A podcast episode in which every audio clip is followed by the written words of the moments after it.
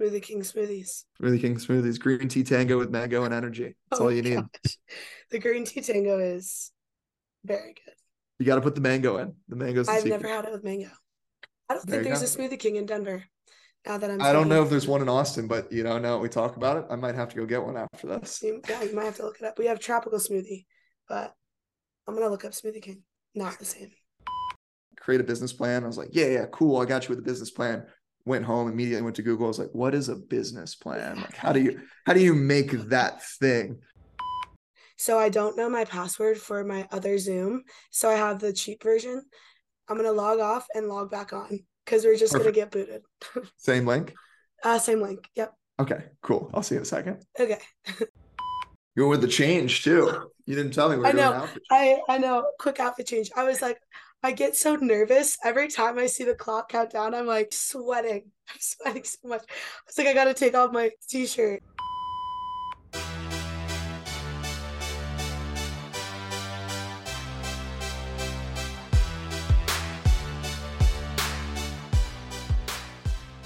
Hey y'all, welcome back to What the Hell Do I Do Now? I'm your host, Genevieve Henderson, and I am so excited that you've tuned in. If you like what you hear, please rate, review, send it to your friends and family, anyone who resonates with the things we talk about. So, here we go, y'all. Hope you enjoy.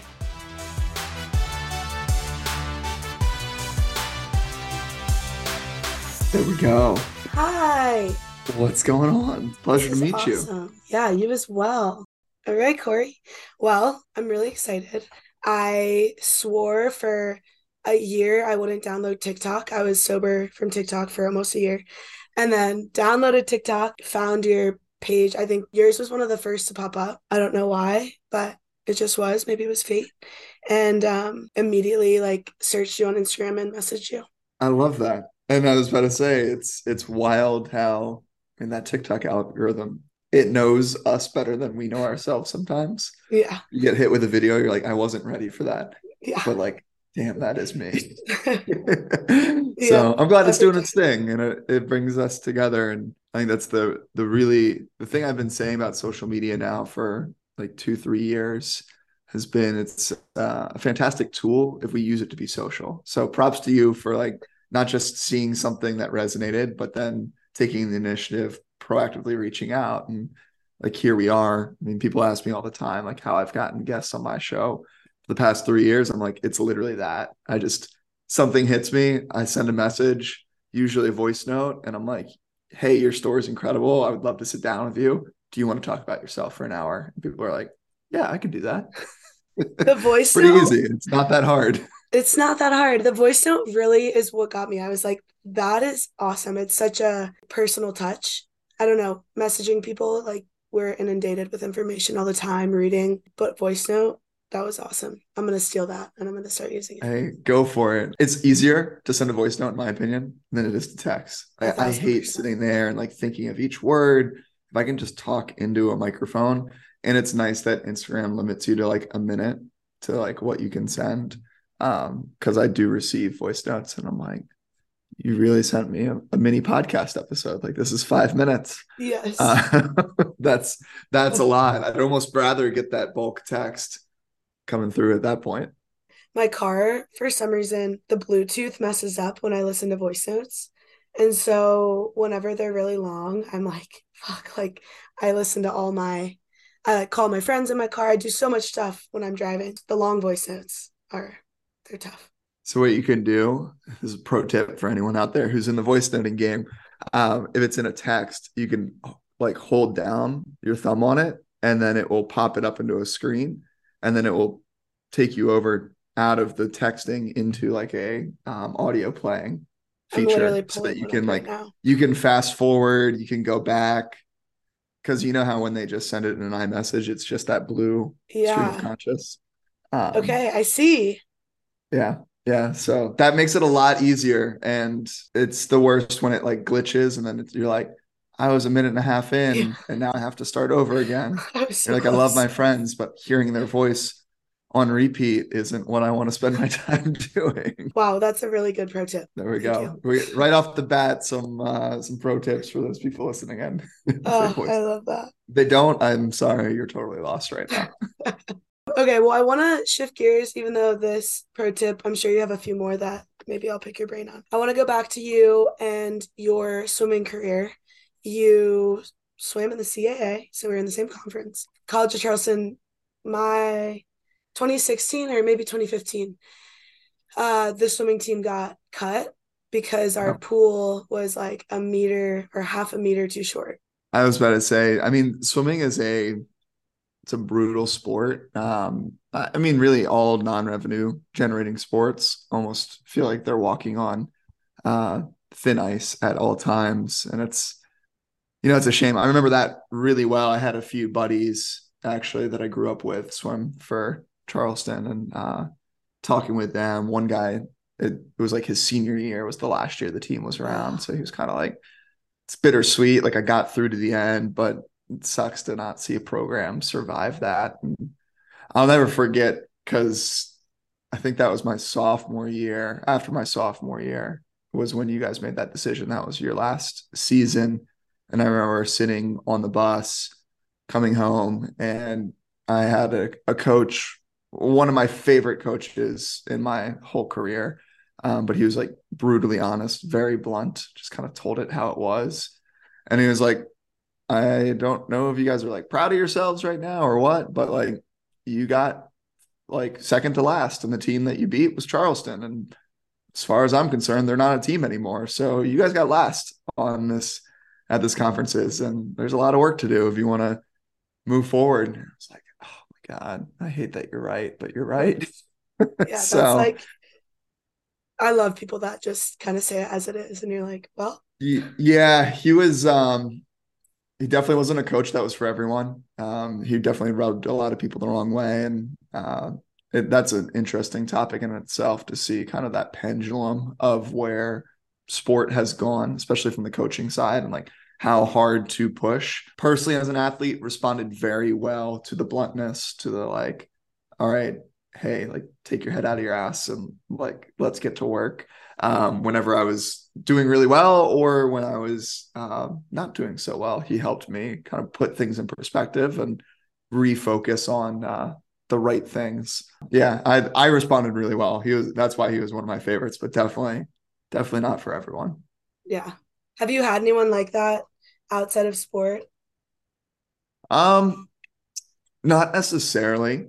Uh, I would say, I mean, throughout, it's like when swimming ended for me, I originally thought I was going to go physical therapy school, grad school. Didn't work out. Um, I had a 2.9 GPA when I graduated. I was like, full on, let's be a swimmer. Swimming is life, and did not focus on the GPA and the grades. And a lot of my advisors are like, well, if you really want to do this, you can go back to like community college and retake a few of these classes, get a higher GPA and, and try again in a year. I was like, no, that's not who I am. Like, I don't want to go backwards. I want to go forward. So I, I, moved on, so to speak, um, for because I just didn't know any better. I didn't know where else to go. I ended up going through that first initial transition found myself doing mortgage refinancing which was not the sexiest of jobs was not what i wanted to do but it had the highest paycheck attached to it. And i was like that's success. Let's go do this. And i had had a few leaders within that company play a similar role to that old coach of mine. Um, however i realized what was really important for me wasn't necessarily like getting that style of coaching, but it was getting that style of coaching when I'm aligned with something that I'm like actually passionate about at the very least. Yeah. Um, and I wasn't passionate about picking up phone calls and doing, you know, hel- helping people refinance their mortgage. It was a very interesting company. Um, would I do it all over again? Honestly, yes, because it brought me a lot of really good connections and I learned what I didn't want to do. Uh, and it also gave me that perspective of like, there's this internal or really this external pressure we make up internally as athletes when it ends to hop right into that next chapter of your life and be really, really good at it, be super successful. And it was a very humbling experience because I wasn't super successful at it right away. Um, I had seen improvement, but not at a rate, quote unquote, that I wanted to do. And I was able to learn that, you know, it was okay that that first thing that I tried wasn't right for me. I can try multiple things. And at the end of the day, if I, like, I left nine months into it, I was 23 years old and I still had time to reset and like try something else. And I got into swim coaching because, I mean, what do athletes do when they don't know what to do? They go back to coaching their sport and there's some solace in that there's some comfort in that. And being able to bounce around then really without the pressure and that took a lot of self-reflection that took a lot of conversation with my parents and those close to me being like hey i'm going to like redefine what success means for myself for my own definition of it not what you guys dictate for me or what society would dictate for me and that was like the best thing I think I could have ever done. Um, and that's my best piece of advice for people that are newer to that transition. It's like, don't put a ton of pressure on being an expert right away at that next chapter. At the end of the day, most of us are 22, 23 when we stop playing. Or if you go pro, you just fast forward four years, five yeah. years to that uh, based off the average length of career, right? And you're still young. Like you still have plenty of time to figure things out. So take that with more of a curious approach and a more eh, like let's get excited to explore this style of approach rather than I'm hot shit came off of my sport and to be really really good at this and if I'm not right away I'm going to be really upset. Because then when your expectation doesn't match your reality you set yourself up for some failures some heavy disappointments. If you can shift how your expectations lie around how you show up. And then you can shift how your reality looks. That's that's the secret so to speak. The secret sauce. How did you define success for yourself? Ah such a good question. It's interesting because for so long success meant to me winning the medal like winning the award setting the record winning an mvp like whatever that may be. And that was easy very black and white I either did a best time, I either won or I lost. I either set the record, I didn't set the record, I won the award, I didn't win the award. What I really struggled with when I took a step back and onward from sport was like, well, what is success? Is it like I get the raise, I don't get the raise? And the more I thought about looking at success through that lens of black and white, yes or no, I realized you're really setting yourself up for a tough time a much more difficult time and a very discontent lifestyle because I'm not sure if you're familiar with this concept of the hedonic treadmill, but what the hedonic treadmill is for those not familiar is when you set a goal and you work everything to get to to reach that goal, you sacrifice it all and you get it. You attain that goal and then you're you find yourself left with this emptiness of like, well, what next? What's the next goal? And so then you you recalibrate and you're like oh i'll just set another goal a little bit higher and then i'll i'll get it. I'll get that feeling that i i'm not having right now but i'll, get it when i attain that one. And then people find themselves on this hedonic treadmill of sorts because they're just keep going and going and they're chasing a fleeting feeling that doesn't actually exist in that model. So for me what it what it was was redefining success in a way that allowed me to be successful right now, to not be reliant on an external result, a certain accolade or raise or external validation for me to then feel worthy of success, but rather making a decision of, I'm successful right now. What does that feel like? How would I show up? Well, to me, I want to show up confident. I want to show up clear on what it is that I'm going towards and I'm just going to give my best into each rep that I take that day. Wow. Take it one step at a time. And if I can do that more times than not on a day to day basis, then I can look back and say, I was successful. So even now, as like within Forever Athlete, it's it's muddied. Like I haven't seen anyone do what I'm doing. So it's tough to model exactly after another company's success or just put my head down and be like, well, if I just reach this milestone, that will set me up for this milestone and then I'll be successful. It's allowed me to really truly buy in and enjoy that process, which I know is a, a phrase that gets thrown around a lot in athletics. But for you to truly enjoy the process, you have to be able to switch from a external result reliant position for how you feel to shifting first internally make that decision you can be confident you can be successful now then ask yourself how does that person show up today? What would that person do? Make those decisions make those actions and then by default you'll eventually have the things that you want to have. It's simply put it's like in sport you don't decide oh i'm a champion after you win the championship. It's like you have to have the confidence every single day from preseason onward to show up in a way that a champion would carry themselves. And even here's the tricky part what's really frustrating is even if you do that every single day, it's still a game. There's still chance. You're, there's other contenders, other players. You might not win. You exactly. might not win that championship, but you can still be a champion. Yeah. I love you that. know, so that's that was long story short, how I started to recalibrate success and how I've seen that to really show a huge impact, not just in my like results and what I've been able to achieve, but in my day to day and like my overall happiness and enjoying each step of this process. I had like a couple of aha moments as you were saying that. First, I was just journaling about this this morning about when I first moved to Denver the thing I wanted and the thing I craved was a community that was like the one that I had just left in Charleston. Mm. And then I wanted to go back to school. And so I would be at a coffee shop and like making up work for myself because I was like, oh, I miss learning. Like, I can't wait to like be doing homework and like reading different research and whatever it might be. I find that I achieve that stuff and then I'm I'm like, oh, shoot. Okay. Like, what am I supposed to do now?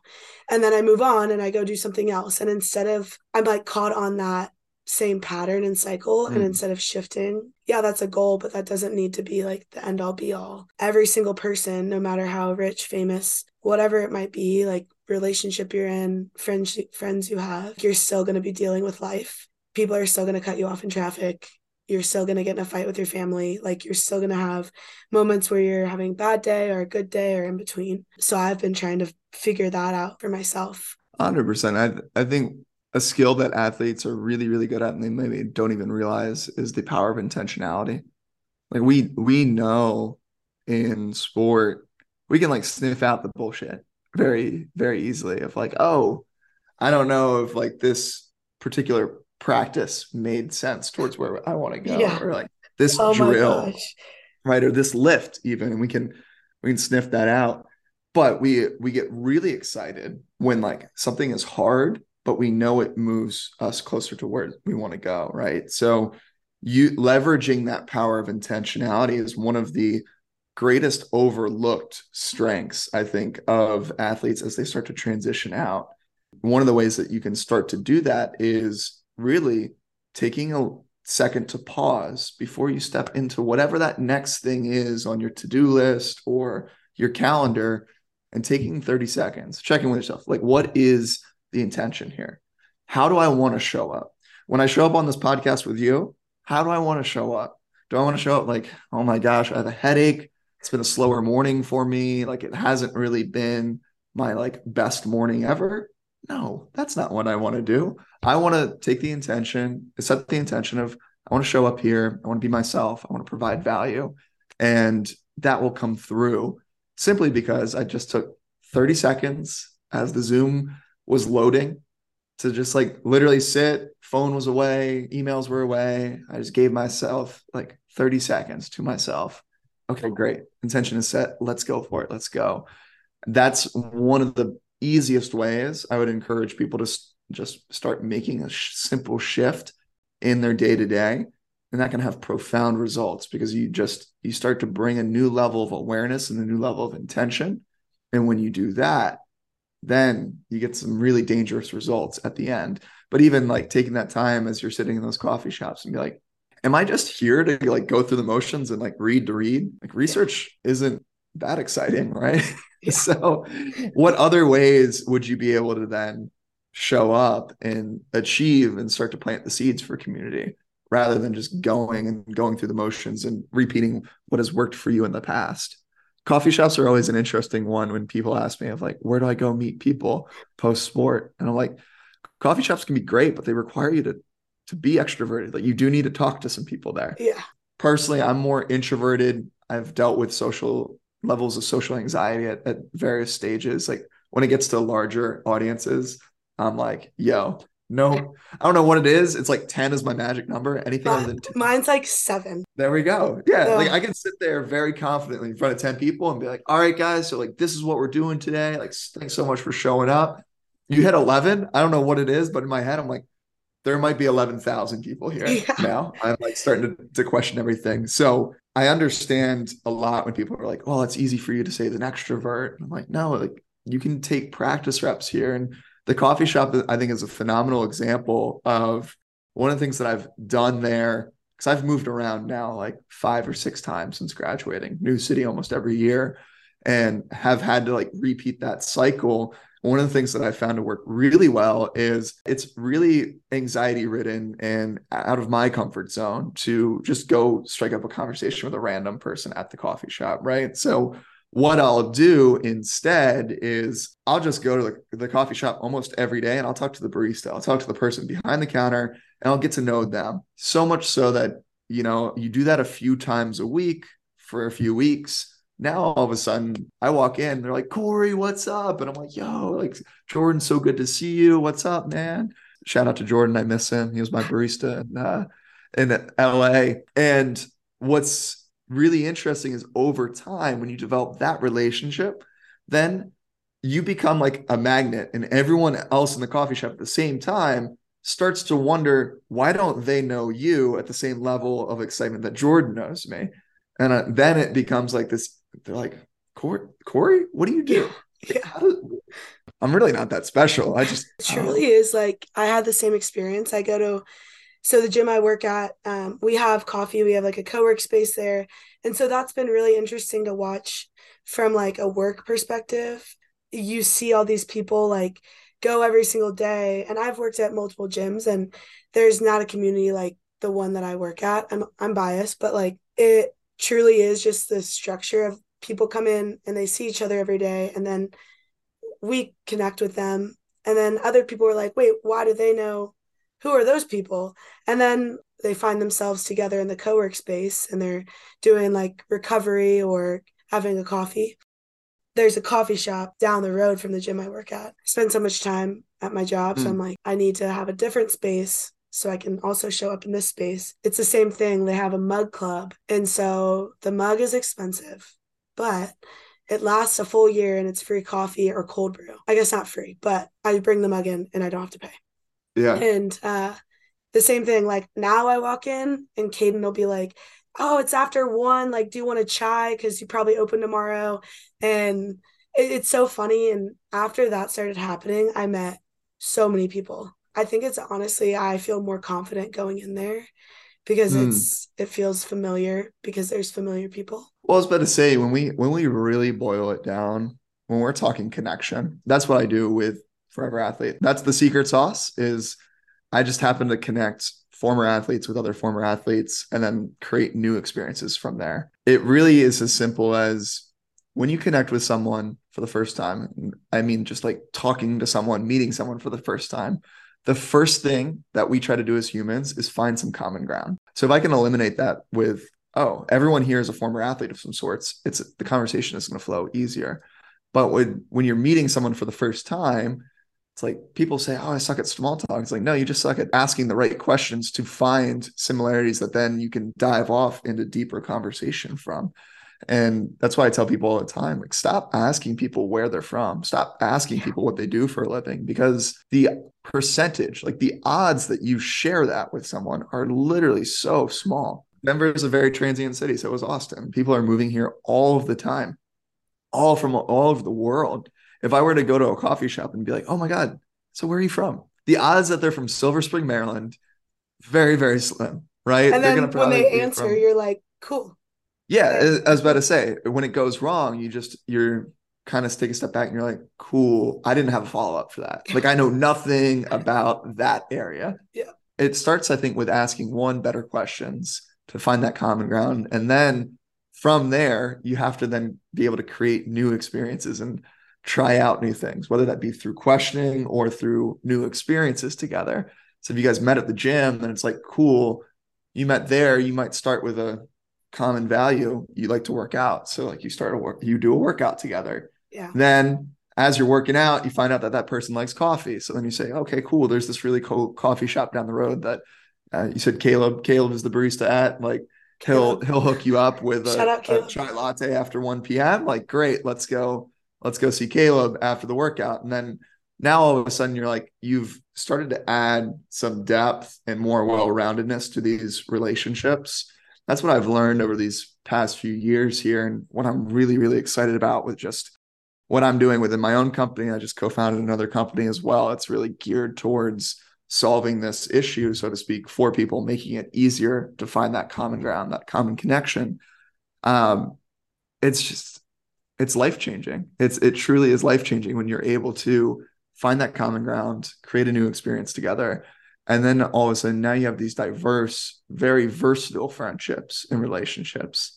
You're yeah. not relying on like, oh, these are just my work friends, or they they're just they're just my gym buddy. I'm not going to go do anything else outside of that. It's like, okay. Yeah. Some people will just be like that, and that's okay. Yeah. But if the goal is deeper, more genuine connections, you want to diversify. I love that.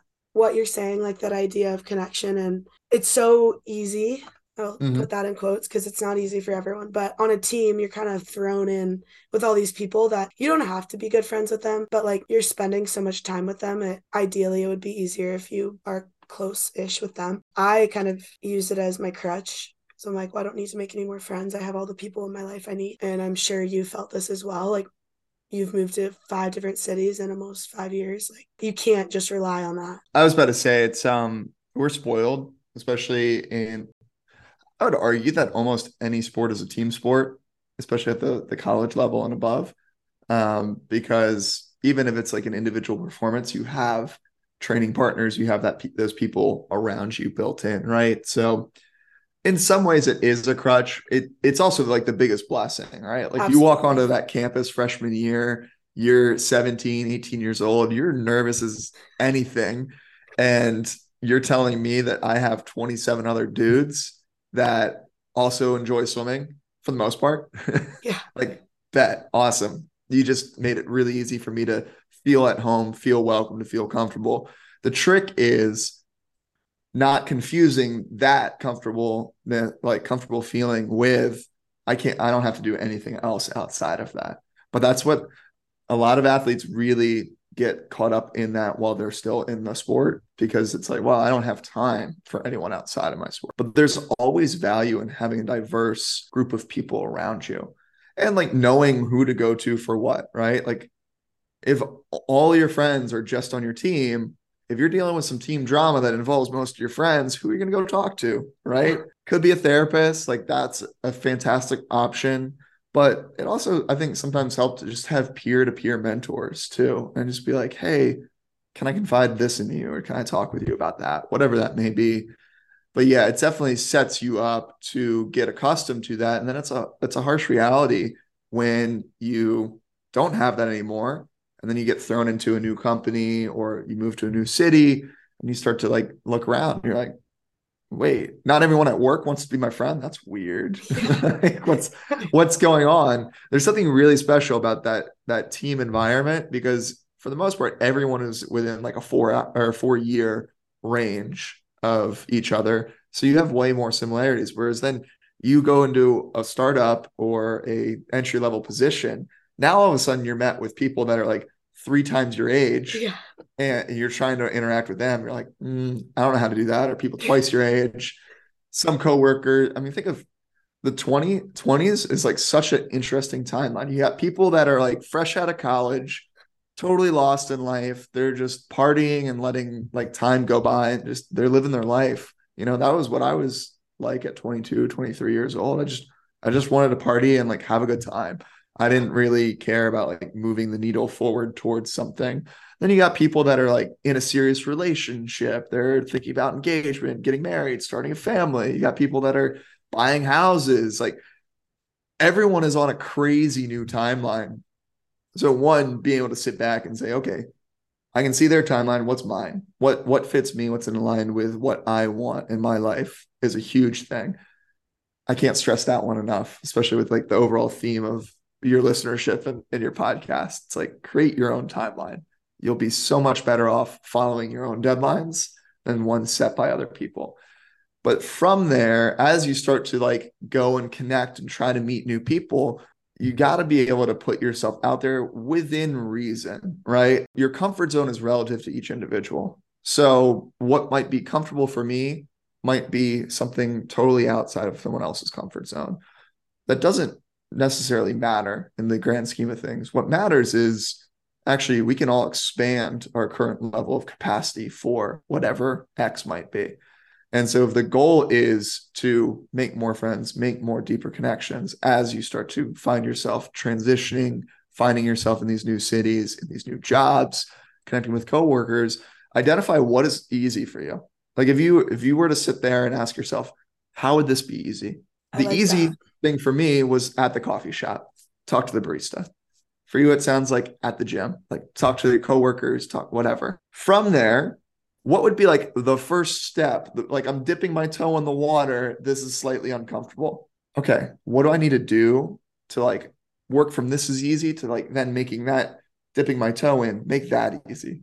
And then once I feel with enough reps, with enough practice, that becomes easy. Then I said, I just rinse and repeat. I keep asking myself, okay, what's the next step? You don't have to go zero to 100. You don't have to go from like, I'm a lonely, like introverted turtle that I will never make friends. I'm going to die forever alone to, oh my God, I'm the life of the party. I know hundreds of people in my city. I'm getting hit up for plans every single day. This is great.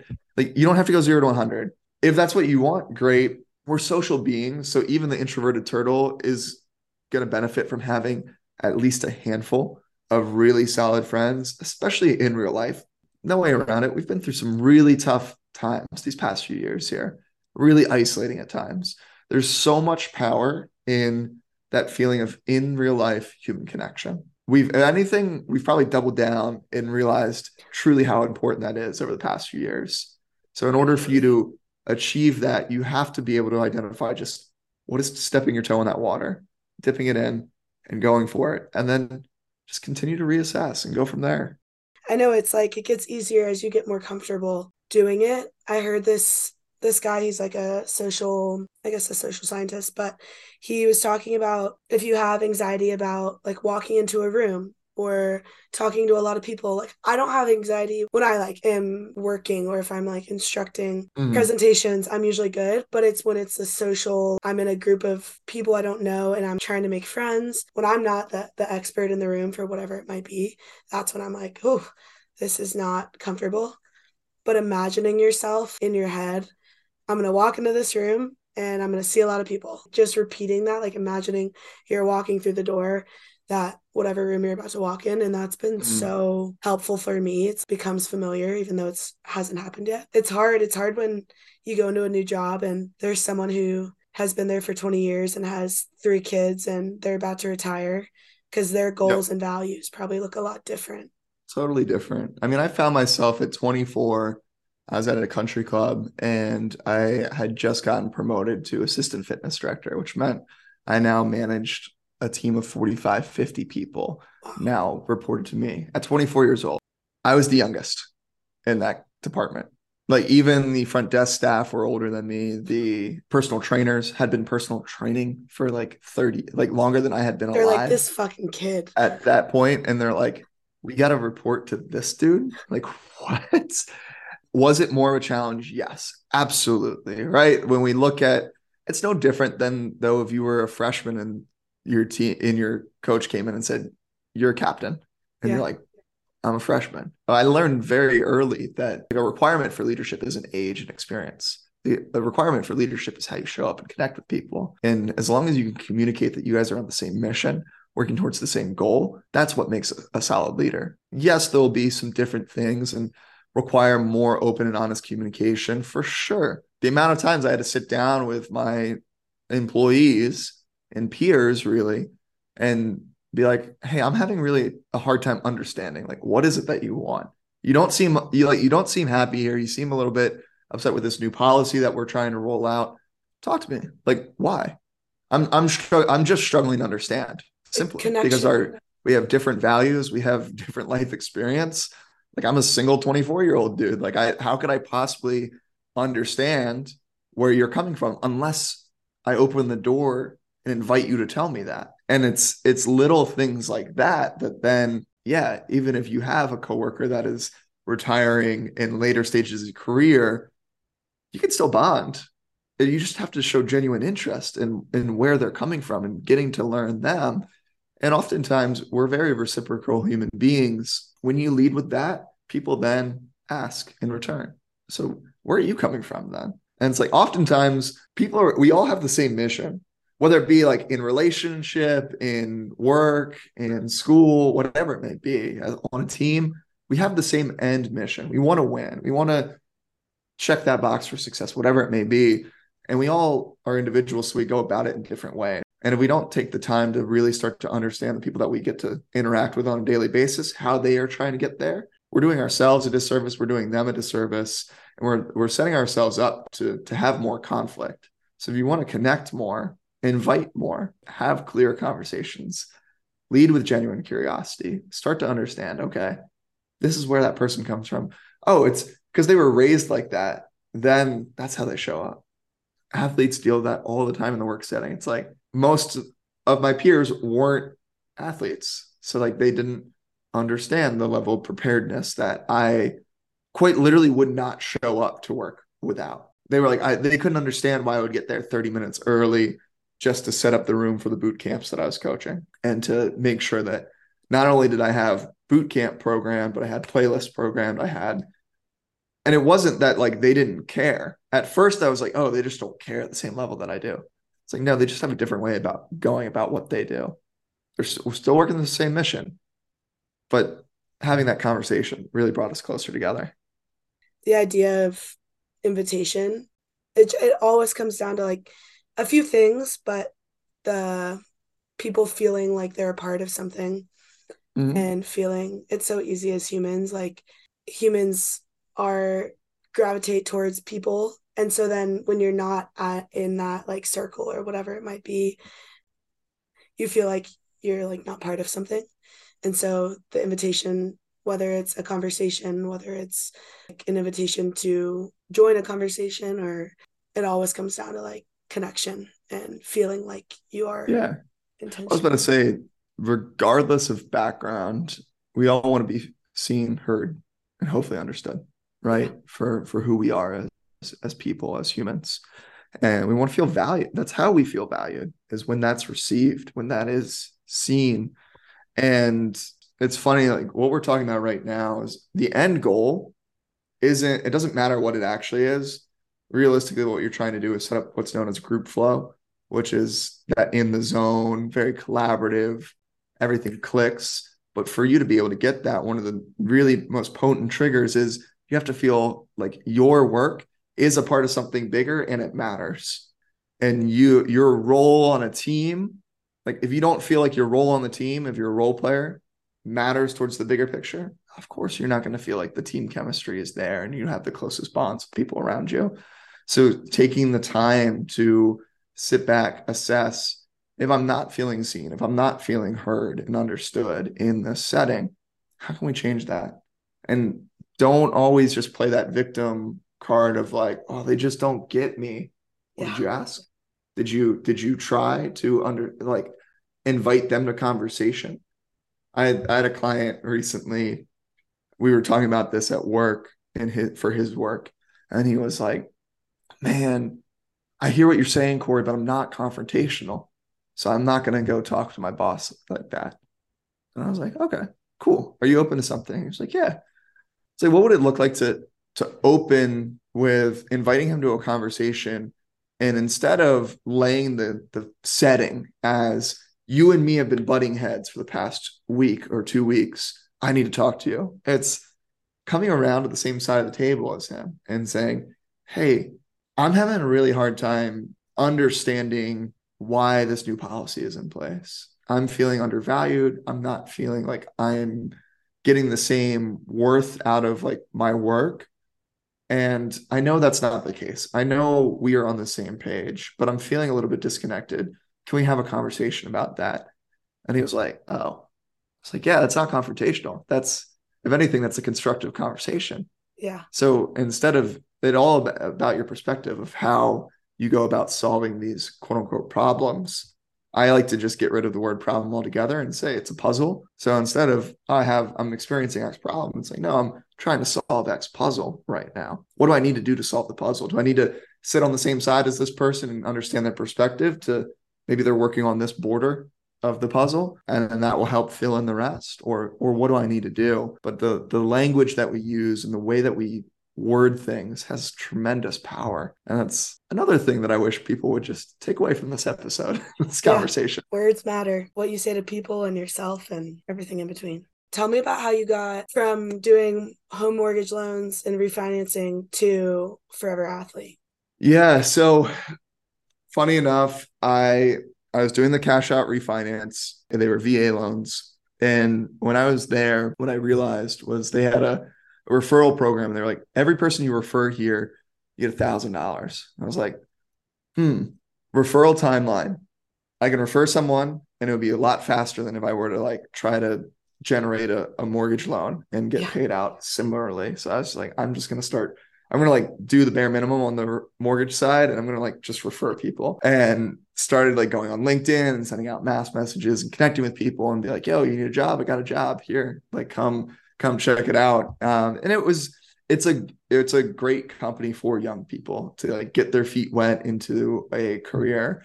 And so after a few months, I started. I actually got a random email from a family that I used to coach at this country club.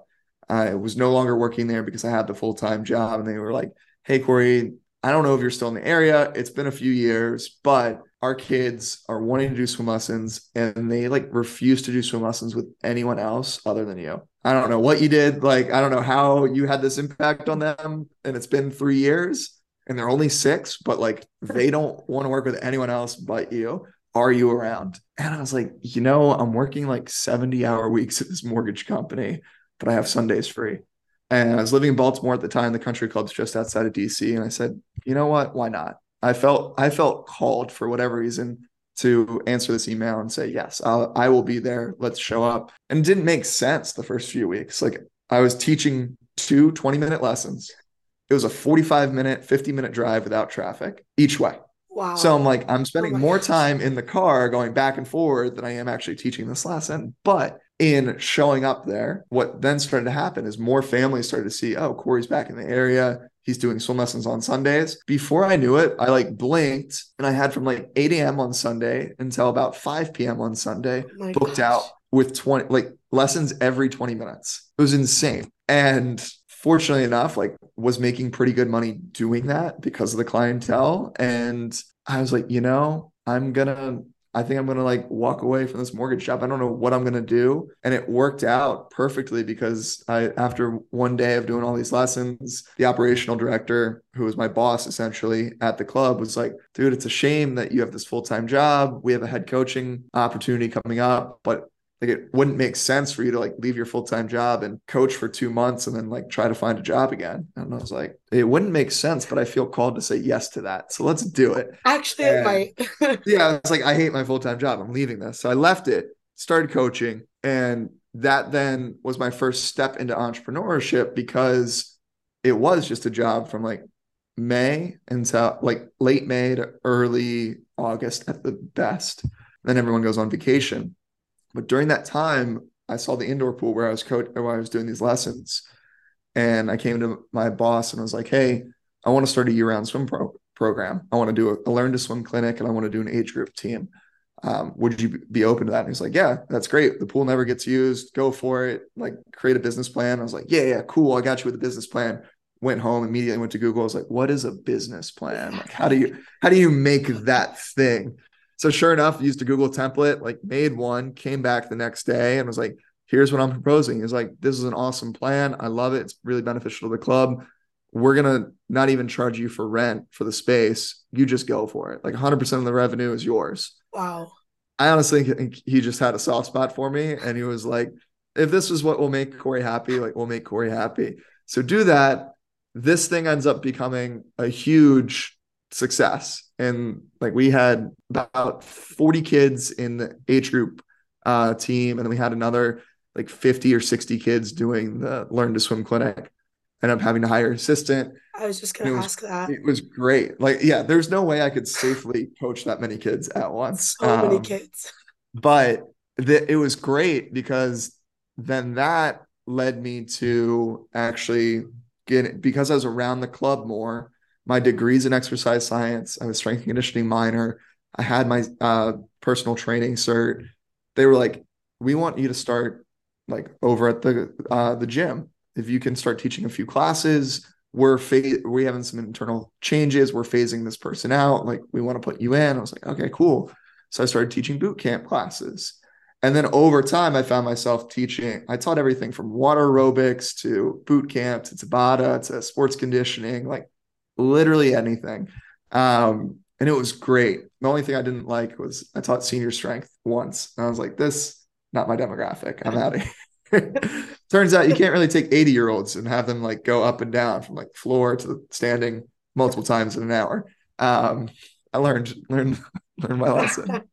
They yeah, loved me though. And it was that then opened the door for the assistant fitness pro like director position. Did that for a, a year or so, and then COVID hit. And when COVID hit, I had went through this phase of I just started grabbing literally everything I could at the country club because that was the way that I I had viewed for me to continue to grow my role there. And I was doing it really well, but I found myself capped. Like I couldn't teach any more classes. I couldn't teach any more personal training clients. Didn't have any other like swim programs that I could create.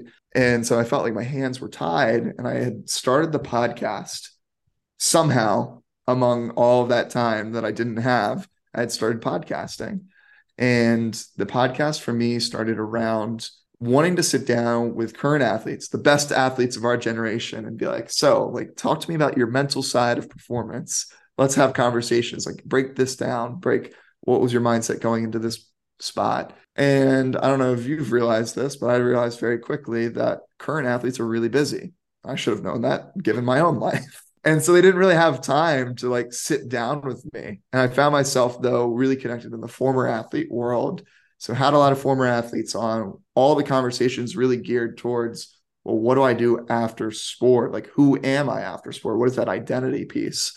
And eventually, when after pandemic slowed things down, something clicked for me, and I was like, I need to do something that solves that issue, that provides people an alternative identity, and even more so, connects them with other people that are, are going through the same thing as them. Because what I found was the feeling that I felt of looking in the mirror, not recognizing who I was, not recognizing why I was showing up the way that I wanted to uh, every day wasn't the only person that was feeling that. There was actually thousands and mil- honestly millions of people out there feeling the same way. And so it was like that aha moment of like, what if we built something to bring people together to provide really free education or as accessible education as possible towards like, this is how you transition. This is the resources available to you as a former athlete. I realized there was this huge gap between, especially pro and college in particular, you have all these abundance of resources at your disposal when you're in it. The moment you stop, the resources go away, but your free time goes to the roof, and you're kind of left like, it would have been nice uh, to be able to access therapy now, or to it like. gives me chills. That's like yeah, the same exact thing happened with me. Just looking around, and I took my fifth year, so all my my friends that I came in with this happened to them. Either they went through that the year before me. And yeah. so then when I was going through it, I mean, I didn't notice when they were going through it. And then when I was going through it, I was just kind of like, wait, this sucks. They didn't say that this sucks. So maybe I'm the only one who feels that. I mean, I lived with most of these people while they were through that transition. So, and are still going through that transition. Mm-hmm. They're like my closest people. And yet, this is something we haven't talked about. There is such a gap. I think it's super interesting because the nature of the sport, like the sporting world, is you're you're competing for limited spots. Um, and like I I look back at when I was the most unhappy would be that like first year plus out of of swim. I put on about 50 pounds. I like again didn't recognize myself, but I was making money from this mortgage job and I would go back to Delaware pretty often. I was like 45 minutes away, uh, living in Baltimore. I would go back and I would, and people would ask me like, "Oh, what are you doing? Like, what? How's how's life?" And I'm like, "Yeah, I'm freaking, I'm crushing it. Like, put on some weight finally. Like, I could finally lift because I was a skinny distance swimmer." Um, and I was just always putting on this like fake facade because I was worried that if I didn't want, I didn't want to like scare them, being like, "Hey, look, like it's actually the worst thing ever like, when you graduate. Enjoy it while you have." You know what I mean? Like, no one wants to hear that while they're in it. I didn't know how to communicate that in a way that didn't, oh, he's being really, he's just negative, like he's in a funk mm-hmm. um, type deal. And I think that's really cool to see just the the growth that we've had as a society and in the culture the past few years here. It's like those conversations are becoming more normalized. And the, the coolest thing for me is like I've had through this journey, really the past three years of putting myself out there more and talking more on social media and through the podcast and now through the company. I've had more and more former teammates who I wasn't really close with when we swam come to me and be like, I had no idea you felt that way. I felt the same thing.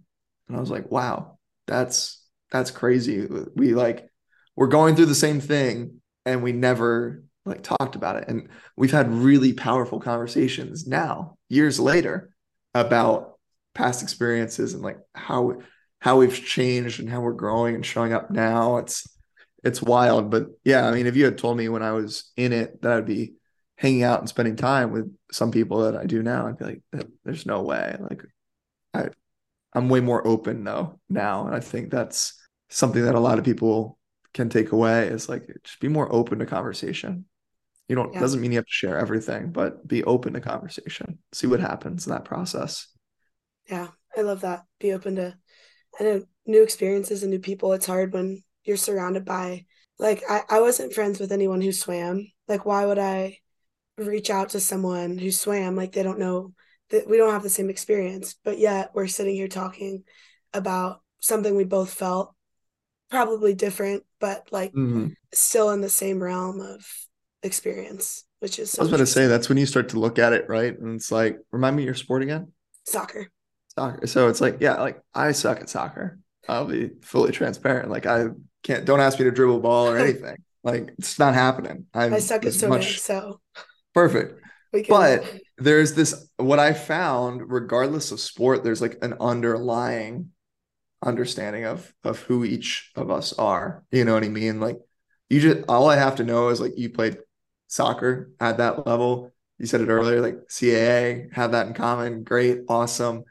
But I know like even though I've never done a soccer practice at the same level that you have, I know the level of work that goes into it, the intentionality that goes into it, the teamwork that needs to go into it, the communication, and like vice versa, right? So there's a, there's an even more special bond I think when it's the same sport for sure, but there can still be an appreciation and a mutual understanding if it's a completely different experience. And that's what I mean by like taking the time to ask better questions and then realize the underlying similarities because even on surface level it's like soccer swim doesn't only similarities that begins with an S. Yeah, you know what I mean on on the surface. but when you really peel back the layers and have these kind of levels of conversation, you start to realize like, oh, at its core, your experience is very similar, but also unique to you, to mine. So I want to kind of shift a little bit, and we just got the notification again for time. Perfect. So perfect timing. So if you could give advice to yourself, so you now could give advice to yourself, your like first month out of swimming, what would you say? Mm. Honestly, I would say don't be afraid to sit in the pain. Don't be afraid to run towards it and learn to embrace it, just like you did in swimming. Um, learning to play with that emotion and really sit and unpack it. Because while it is uncomfortable, the more you avoid it, the more it will persist in your life. don't be so quick to mask it with drinking for me was how I primarily coped. Um, don't be so quick to to do that or just to fill your time around people that you don't even want to be around. It was just this like you don't want to be lonely and sit with this emotion. So you chased anything that allowed you to avoid that. So my my my best message to myself would honestly just be embrace that, sit with it. It sucks, but it will suck less by you running towards it rather than running away from it. That's an amazing message. I think something too that like it supersedes not just right after school, but just in general, like it's a nice check in. So thank you for sharing that because I will definitely yeah. take that for myself into future situations. What would be your walkout song, or I guess swim out song, whatever it might be? It's walkout. so, same same language uh, there. I only got one walkout song in my actual career in my college career, which was like you had to be seated first going into finals to okay. uh, achieve to to be able to choose a song, and I chose "Ballin" by Logic. Um, I don't know if you know that song. Know that song yeah. Logic's from the same hometown as me. Feel very connected with his work. I've he was someone that I was able to watch kind of grow up from going to shows where it's like 20 people, 100 people to selling out festivals and doing all the stuff that he's done. So that it, that song, while I liked the song, it was more about the meaning and the connection to him and being him being able to make a name for himself beyond our initial smaller community, so to speak. Not that like Maryland area is pretty populated in Montgomery County, Maryland, but you know, it's it was cool so, to see. Yeah. That's awesome. Would that hold true for even right now? Like your walkout song of life? I love looking at things that trigger me in a good way, that put me in like a good state. And so, I mean, I encourage former athletes to do this all the time that I work with. I'm like, yo, throw on that old playlist that you like were jamming to on the bus, getting ready to to go mess it up on the field or uh, at your game, whatever it may be. Put that on. Like there's power in the nostalgia. There's power in the familiarity there.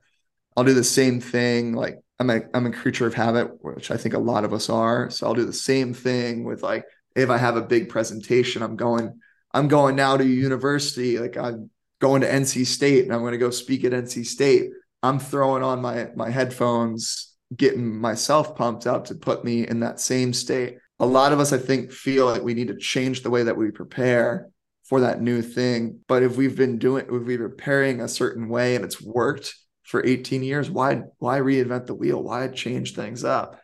Go back to what's familiar. It's like for me, it was always music, food. Like I had go-to food options before meets. Shout out to my dad. I don't know what it was. I think it was like my sophomore year of high school. Had a Smoothie King smoothie before finals one day and like just absolutely crushed my race. Like huge drop. And from that moment on, I was like, Dad, I need a Smoothie King smoothie before every finals. And he was like, You're psycho. But he's like, What have I done? yeah. He swam in college too. He gets it. Um, but I mean, there was points where we would we would be traveling to different, we would be going to CAAs and like the nearest Smoothie King's 40 minutes away. Yeah. My dad would use his rental car to go pick up. He would pick up like eight Smoothie King smoothies, come back, and I can just put them in my hotel freezer, but I would then have that. And so now it's like these little things just bring back really good memories. Memories are attached to feelings. And if you want to shift your state and control how you show up, you can tap into those through memories and triggers that really help bring those memories to life to the forefront. Okay, final question before we wrap up here. Um, what is your hottest take? Mm. Putting you on the spot. Yeah. I think um, my hottest take is one that's been on my mind lately. I just saw a post earlier today that was like redrafting the 2021 NFL draft class uh, and seeing how certain people shook up. My hottest take in regards to that is almost like I would much rather take someone that has struggled and hasn't had that success at the collegiate level on the pro level. And the same to be said around people like post as well. It's like I want you not that like there's value not value in winning championships and, and accolades, right? But a lot of the my mentality is how can you take those experiences and continue to grow from them? That's what Forever Athlete is about. It's like take your previous accolades, take the good from it, learn from the, the bad, and grow forward. I want to continually be peaking, and I, I want to surround myself with people that want to do the same in their life. And so that's my, I would guess my hottest take is like, I would rather surround myself with people that are maybe not proven winners, but are aspiring to be, and their daily actions are showing up towards that direction. I love that. Appreciate it. Appreciate it. Wait, as soon as you started saying you're saying that, I was like, wow, I think Taco Bell sucks. And I was like, definitely not on the same train, but I really like that. Taco Bell is trash. My dad would call it taco smell growing up. so smell. I only had it once in my life and I did not like it because of that. No, I love that. I think people who know what it's like to work hard and know that they have to and they want to, they have like a habit that's just kind of in them mm-hmm. or they don't get caught and bogged down and and caught up in what they're achieving. So I love that. Mentality. Absolutely. Absolutely. Um, well, thank you so much. This was awesome. Thank you, yeah. TikTok, as well. Genevieve, thank you for having me. I appreciate uh, it.